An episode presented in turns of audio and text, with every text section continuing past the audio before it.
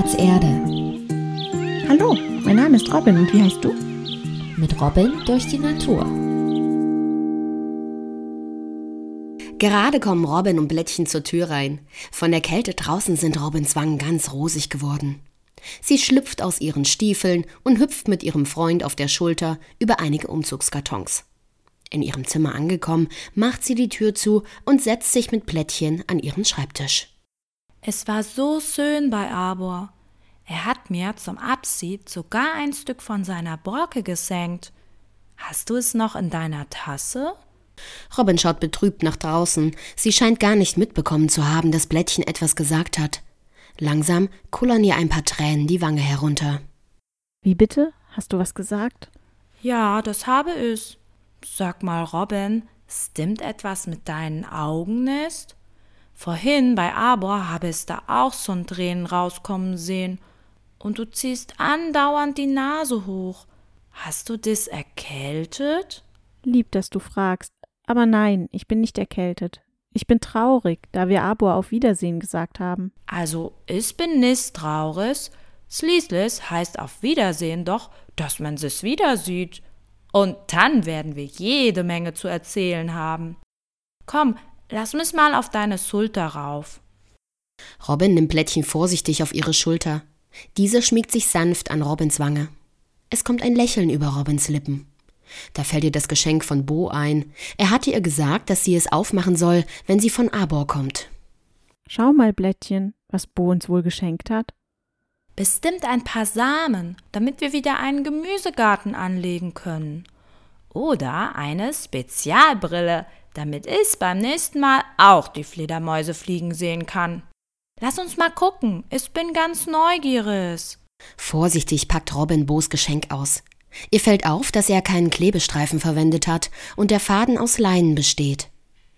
Erstaunt weiten sich ihre Augen, als sie ein Buch in der Hand hält.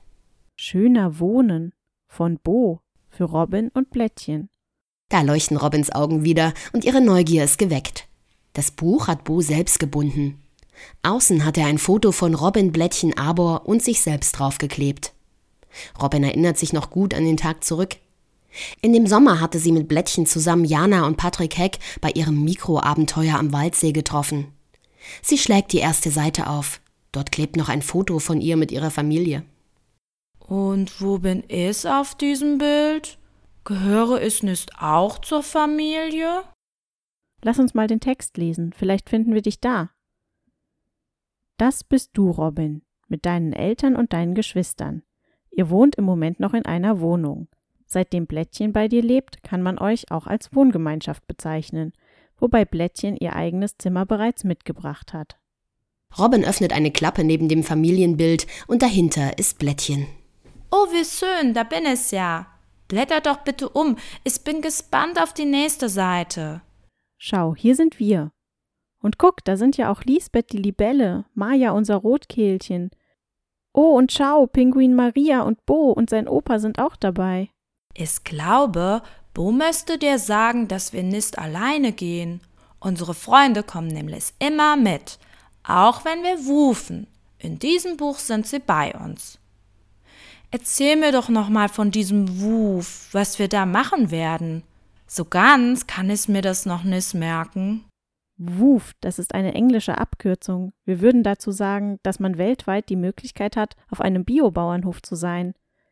Vor allem Menschen aus der Stadt leben für eine gewisse Zeit auf so einem Bauernhof. Dort arbeiten sie und bekommen aber kein Geld. Es geht darum, dass Menschen aus der Stadt und vom Land sich austauschen können. Und man kann selbst erfahren, wie umweltbewusste Landwirtschaft funktioniert. Ich freue mich schon so auf diese leckeren Salate, die wir da anbauen werden. Aber so langsam solltest du deine Sachen packen. Du kannst doch nicht alles mitnehmen. Deine Mama hat erzählt, dass ihr da viel weniger Platz haben werdet als hier. Und ihr werdet mit anderen Familien dort zusammen wohnen, zusammen essen und zusammen arbeiten. Genau, deswegen habe ich auch schon viele Dinge verschenkt. So haben noch andere Freude dran. Und viele meiner Spielsachen werde ich dem Waisenhaus spenden.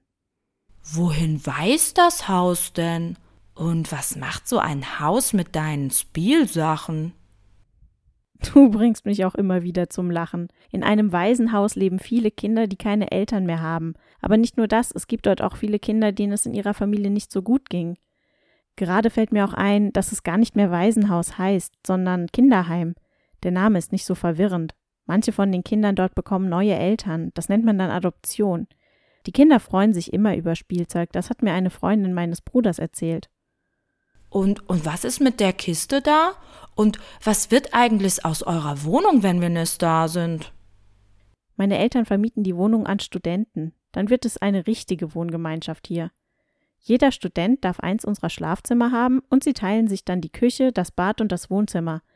Mein Papa hat mir erzählt, dass dies integratives Wohnen ist, da sie darauf geachtet haben, dass die Studenten aus verschiedenen Ländern kommen. Einer kommt aus der Nachbarstadt, einer aus Portugal, einer aus Irland und eine kommt aus Ungarn. So kann jeder die Gepflogenheiten der anderen, wie neue Sprache, Essen und so kennenlernen. Und die Kiste, die kommt zu Oma. Da sind meine kostbarsten Schätze drin. Zum Beispiel die Feder, die Ben der Puter mir geschenkt hat, oder das Blatt, das ich von Arbor getrocknet habe. Das klingt so, als ob wir noch etwas Zeit hätten, um uns Bo's Buch weiter anzusehen. Blätter doch noch mal um. Guck mal, hier ist Arbor. Darunter steht der Einsiedler. Das ist jemand, der abgeschieden von anderen Menschen lebt. Das stimmt doch aber gar nicht für Arbor. Da hast du recht. Deswegen hat Bo hier auch ein Gesicht mit einem zwinkernden Auge hingemalt. Doch ich glaube, er möchte uns mit seinem Buch verschiedene Formen des Wohnens zeigen. Guck mal, wenn man das hier umklappt, dann sieht man, dass Arbor über seine Wurzeln und über Pilze mit anderen Bäumen verbunden ist. Schau mal, hier sind sogar Fliegenpilz Amanita und Buche Betula. Sie unterhalten sich mit ihm. Das mit Amanita war echt toll. Seitdem weiß es, dass es Flora, Fauna und Funga, also die Welt der Pilze gibt. Ja, das wusste ich damals auch noch nicht. Und schau mal, die beiden Seiten kann man ausklappen. Hier hat Bo uns eine riesige Siedlung gemalt. Ich sehe die Kröten mit ihren vielen Kindern. Da auf dem Feld sind Bauer Paul und Franz von der Akademie. Und guck mal, wie lustig. Imkerin Annika unterhält sich mit Biene Osmia. Und Eichhörnchenmädchen Adila ist gerade mit Uwe und Co. vom Irenenhof unterwegs. Sie gehen in den Unverpacktladen. Bo hat hier geschrieben, dies ist unsere Siedlung. Sie ist ein tolles Beispiel für Co-Housing. Ich habe sie geplant und jedem gehört da eine Wohnung. Zusätzlich gibt es vieles, was wir gemeinsam nutzen, zum Beispiel einen Gemüsegarten, den Unverpacktladen, einen Spielplatz und eine Bücherei.